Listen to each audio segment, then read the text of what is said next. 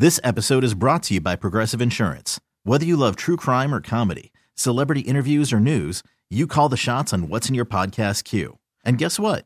Now you can call them on your auto insurance too with the Name Your Price tool from Progressive.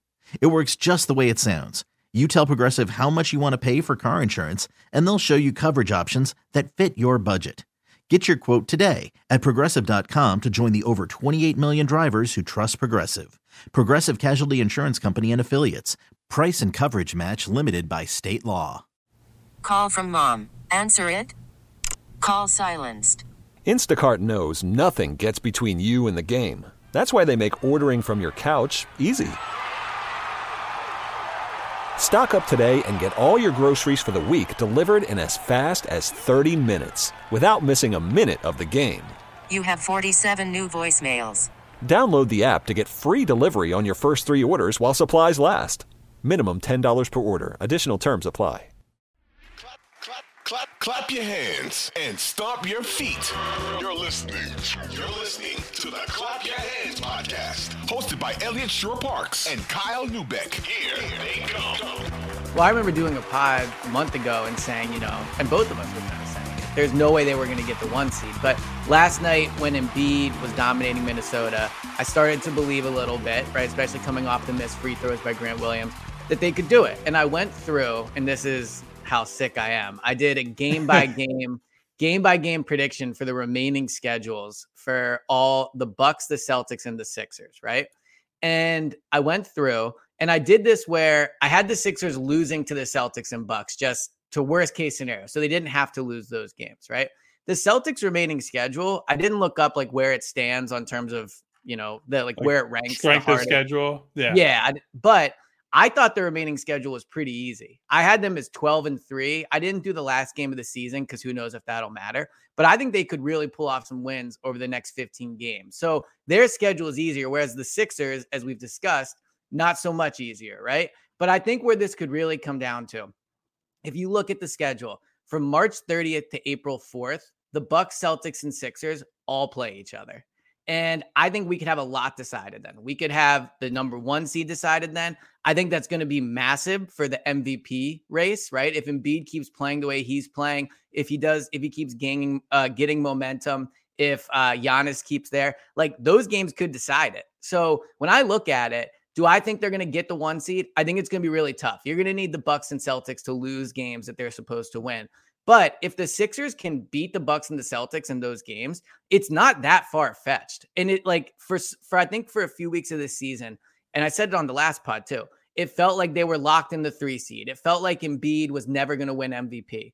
It really does feel like that's changed over the last however many days. It feels like the win over Milwaukee really helped them. The Celtics collapsing. I think the discussion around the MVP uh, you know, obviously has been a big story. I, I think that helps Embiid in some ways too. Like, I, I really feel like they have momentum going their way. It's just going to come down to can they, when they play the Bucks and Celtics in those two games, can they win those games? Yeah. I mean, look, you can look at basically every type of split for the Sixers. All of them say they're very good. They're 24 and 10 at home. They're 19 and 12 on the road, which their performance on the road was always kind of a, a sore subject over the last, you know, I'd say during the Ben era, it was always kind of an issue. And a lot of that was put on either Brett or Doc that they couldn't win on the road. When honestly, a lot of it was, you know, the maturity stuff we talked about with Joel that they needed him to be a, a better, more Mhm. engaged professional night to night. So I, I mean, I think that that says a lot that they're 19 and 12 on the road. Like we've talked a lot about, oh, they have all these road games and it's a tough schedule, but is it a tough schedule when you're better than you know most of these teams? Like, look, I still think these are tough games coming up that they have on the road, but they should beat Golden State on the road. Like they are just better than Golden State is right now. Uh, Straight up. They They- are, but I don't think that's a they should win. That's a tough game. They should beat Golden State on the road. Golden State is not good. They're just not good this year. I, I, I, don't know, man. They're, They're like not. 50, They're I'm not 34 they're- and 32. Right, right, They're right. two But- games over 500. right, right. But when They're you look, not I think. I think they're like, and I know this isn't the best way end all be all. They're like fifth or something like that in finals odds. I still think they're not a team that you look at right, because people don't write them off because of Steph. But like, yeah, well, that you matters. were just saying this season and the regular season, they're not a very good team. Like, they're, the Sixers are a better team. I agree with you on that. But that's I, what I'm saying. Yeah, you had that's a game you should win. If you don't beat Phoenix on the second half of the back to back, there, that's understandable. But if you're fully healthy in that Golden State game, you should win it. They should absolutely beat Chicago in the two games they have against them at the yep, end of March. They have a home and away. They have an away game against the Pacers, an away game against Charlotte. I mean, look at, all these. These are all winnable yeah. games. All winnable games. So I agree. Look, I get that there are some tough back to backs. I get that they'll be on the road for long periods of time. There's going to be mental let up. And honestly, by the time they get to Milwaukee, Boston in early April, there might be incentive to tank games from one of any of those three teams to try to game the matchups. I don't think that's how the Sixers should go about it. I think they should be playing this stretch that they should be trying to build some momentum going into the playoffs and saying, we're going to play our best basketball. We're not going to run scared of anybody and we're going to push for as high a seed as we can. Obviously, with the caveat, don't overdo it with minutes. And you know, if if guys have need to rest for injury related reasons, fine. But my point is, I think people have looked at it the wrong way, and I, I've I made this point on the pod previously. I think you could just as easily say because they're playing all these tough games and good opponents this is going to, you know, sharpen them for the playoff run. That this is a good thing because it doesn't allow them to rest on their laurels. That yeah, you know, Cleveland could catch them in three. Like if they screwed around and they lost a bunch of games and Cleveland plays well, Cleveland has had or at least one point had the easiest remaining schedule. So that is part of it too. Like they don't have the luxury to say we're going to sit back and just let the chips fall where they may because then you end up you're in a four or five, so you have a tougher first round. Then you're certainly on the road against whoever the number one seed ends up being. Mm-hmm. So, look, I get it. The schedule's tough. They're going to lose some of these games. They're not going to finish the year on a 16 or 17 game win streak, whatever it is at this point. But I think they should win at least 75% of these games. That's a yeah. that's all I'm saying. And when I went through and did it, I can pull it up right here when I did the win loss. So our producer James put in the the thing. The Warriors are 27 and 7 at home. Again, I well, agree that that should be a, that should be at least their eighth loss when the Sixers oh, play that. That's all I'm saying. Wow. Well, I can't wait for that game. But you are like basically guaranteeing a win here. So I had them losing. I had them splitting with Chicago. I agree that they should win both of those games, but who knows? I had them losing one to Chicago, losing to Golden State, losing to Phoenix, losing both to Milwaukee and Boston. But I only had them with five losses the rest of the way and to your point, like they do go on a stretch where they can really they can really stack some wins up. Now, well, when you look, this is the stretch right now. Other than Cleveland, the next one, two, three, like seven or eight games are all they. If they went seven and one or eight and zero, to your point, I think playing Chicago back to back, that little, those are always funky. Like those two games, right. steer like mini series pretty much always favor a, a one-one split. It's just hard to beat a team twice in a row mm-hmm. in the regular season. So I, I would agree they probably lose one of them. But Portland, Washington, Cleveland, Charlotte, Indiana before that, Cleveland is the only game that they have any excuse to lose. Every single one of the rest at Cleveland on prime time. So I think that's a difficult game, but they're better than the Cavs. Like to your point about the Warriors, I think that Warriors is a tougher game than the Cavs just because I think going across the country playing it, I just think that's tougher. But they are better than the Cavs. Like they should they should win that game. But that's what I mean. Like, and I so to tie this all back to taking Joel's greatness for granted or not yeah. talking about it, or I think you see that in how people discuss or think about this team. Like by and large, they have taken care of business this year. I believe they said on the halftime show on TNT last night that the Sixers record when they have a lead at halftime, you would think the way people talk about blown leads with this team that they lose all kinds of games. There, I think they said there's something like 26 and 3 when they're leading at halftime or something like that. So this is a team that not only is capable of the big comebacks like we saw in the Milwaukee game, they put games away. I know it doesn't always look pretty. I know that sometimes you want to rip your hair out based on rotations from Doc and, and lackadaisical effort in the third quarter or whatever it is. But by and large, this team takes care of business. They win games at home. They win games yep. on the road. They win when mm-hmm. Joel plays well. They win when Joel has some struggles. They win when James struggles. They win when every variation of a basketball game they can play, they win. Like yep. that, that's bottom line, unless they play the Celtics, obviously. Yeah, I was gonna say that's the only only variation of a game they can win. But you're right. I mean, it, I feel like a few things have happened with this team over the last few weeks. One, whenever Harden shoots, I expect it to go in. I've gone back to thinking whenever Maxey shoots, it's going to go in. And I always expect them to win. I always do. To your point, they win all types of games. It's like, a disappointment when they don't win because yeah, they should win more often than not. It well, and it's surprising when they don't win. Again, against besides the Celtics, it is surprising when this team doesn't win. And that's why, you know, we were uh debating this at the station. You know, uh, should we really believe in the team, right? And I think sometimes a lot of the belief in the team the last few years has been supported by the rest of the conference not being that great. Like Last year, Miami was not a great team that they went up against in the second round. They were a good team, but it, they didn't have like a star or anything like that. I think you could look at past Sixers teams and talk yourself into it without, but also acknowledging there were major flaws. This team doesn't have those flaws right like there's there's defensive lapses sometimes like there's effort issues sometimes but in terms of just the fact of why like everyone asks themselves why should you believe in the sixers because this is the best Sixers team we've seen in a really, really long time. In a really long time. They just they have all the components. So so when you talk about how they win all these different games, they can win it because they're just flat out more talented than almost every other team that steps on the court. I mean, Dallas, I know they lost, but I think they have a better roster than Dallas does. Like things happen, but ultimately what saves this team is just the immense amount of talent. I mean, I was looking at 538 uh yesterday and look, I know Raptor and all that, it's not the most popular stat, especially among Sixers fans, but it had Harden as the top five player in the NBA. And you know, we can debate that, but the fact that it's even discussed is just, I mean, they were the only team, Embiid and Harden, two of the top five players in the NBA. Needless to say, the only team in the league that has that. Like the elite talent that this team has is something we have not seen in a really long time on this on this team.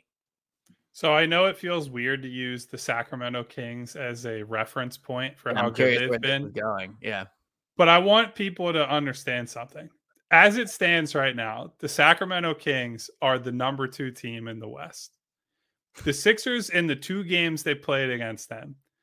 Game at in Philadelphia, they beat them so badly that the second half was basically not a basketball game anymore and on the road to end a long road trip, the their longest undefeated road trip in franchise history, the Sixers sat Joel Embiid and James Harden and still beat them. The number yeah. two team in the West. Like I, I know it's it's the Kings and whatever, like all the historical baggage with them. Like people don't take them seriously as a playoff threat and all that. I mean, they've been for most of the year the single best offensive team in the league. And the Sixers made them look like a CYO team in the, yeah. the home meeting and then beat them without their two best players. So that to me is a, a great example of the gap between this year's Sixers teams and teams that we've seen in the past. Like, right, there's always an excuse in the past. Oh, it's a back to back. Oh, they're missing this guy. Oh, poor shooting night for Joel. James doesn't have it. This is a tough matchup. This season, I am in the mindset of, and I think other people should be in the mindset of. Maybe this is why they're miserable, and I'm more. no, this is this is this is good. Like it's good to have these right. problems, but I go into all these games thinking they can win this game, and I go into most of them based on who the competition is, thinking they should win this game, and that is like. I get that the the burden of expectations is that when you do lose as a team, that there's more criticism, that people are more disappointed to you in you. But I think also you look at the flip side of that and say, that's a great thing. You want that pressure. You want people thinking this team has a chance to beat absolutely anybody. They can go into a seven game series and say, we might have the best player in the series, and we might even have the second best player, at least the set the two of the three best players. Yeah, two series. of the three best players in every series they play. In every and we've spent, We've also spent most of this podcast without really talking about Tyrese Maxey.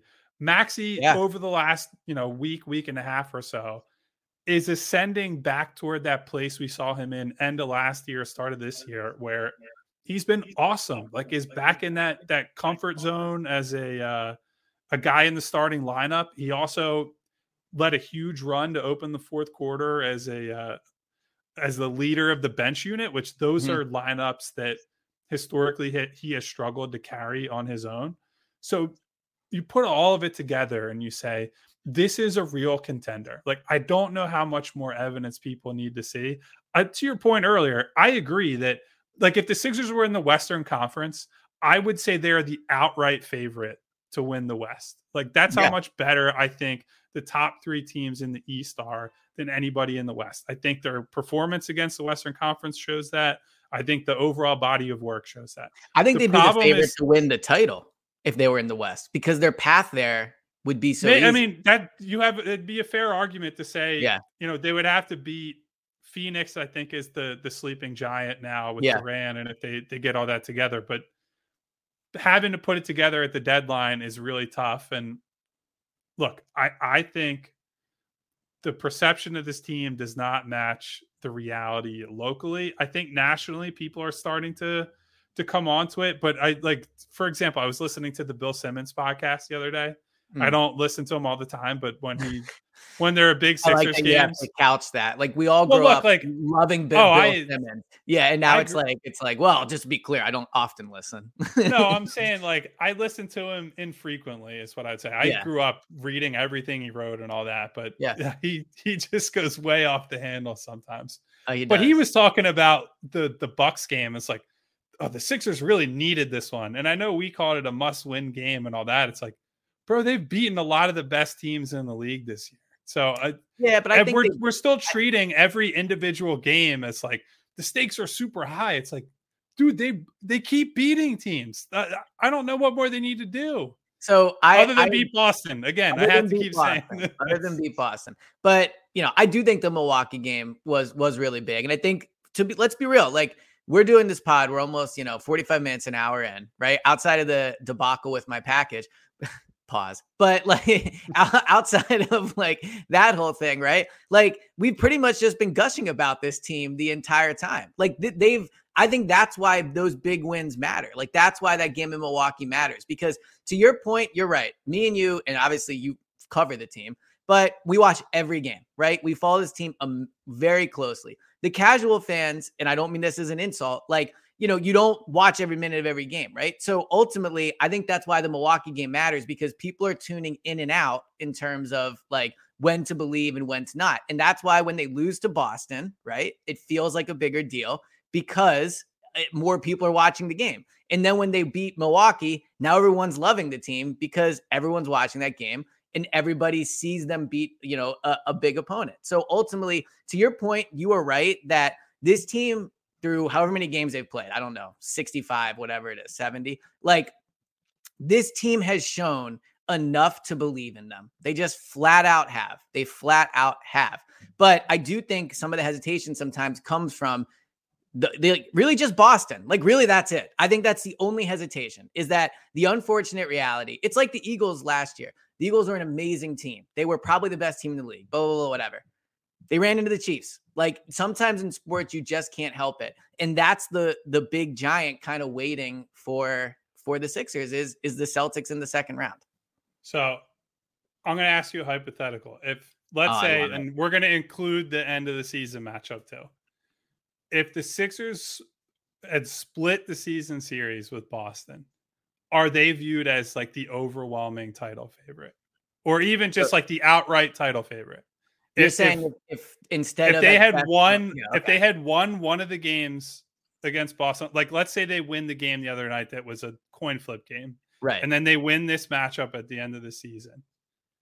Would they be viewed as the outright favorite to win the title or win the East? Let's say. Okay, so had they won the last two games against Boston, right? Like, so to your point about splitting, if they would have beaten Boston the first two and then lost that coin flip game, which they did, and then they lose the next one, then I think it's still Boston. But while I think that the whole season series matters, especially when you're 0 and 3 against a team, if if they can win that final Boston game and had they won that coin flip game, then you can look and go, all right, they were two and two, but they won the last two games against them. So the most recent times these teams have played, they'll have won. So yeah, I think if they would have split the season series with Boston, had they gone two and two, I would probably be on this pod saying I think they're going to the NBA Finals. So yeah, I I, I would agree probably, but but That's also a- like, like- but results matter. I I know you're going to Of say course, it, of- yeah. I'm not Yeah, saying yeah. that we should like. I don't think they should be viewed as the the Eastern Conference favorite. I I, I agree with you that all, you still have to win the games. Like we don't exist on paper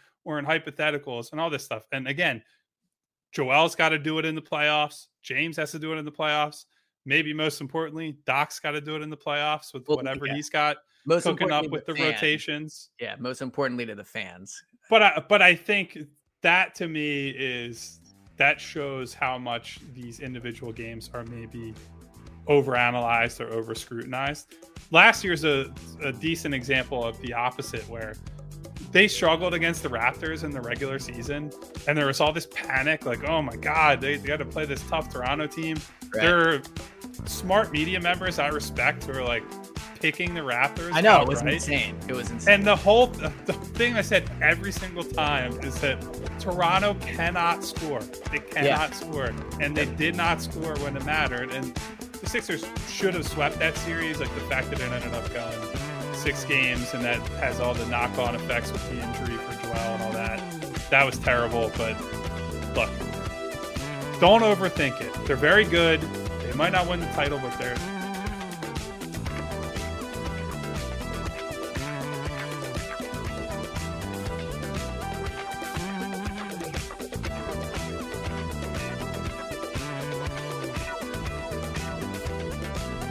This episode is brought to you by Progressive Insurance. Whether you love true crime or comedy, celebrity interviews or news, you call the shots on what's in your podcast queue. And guess what?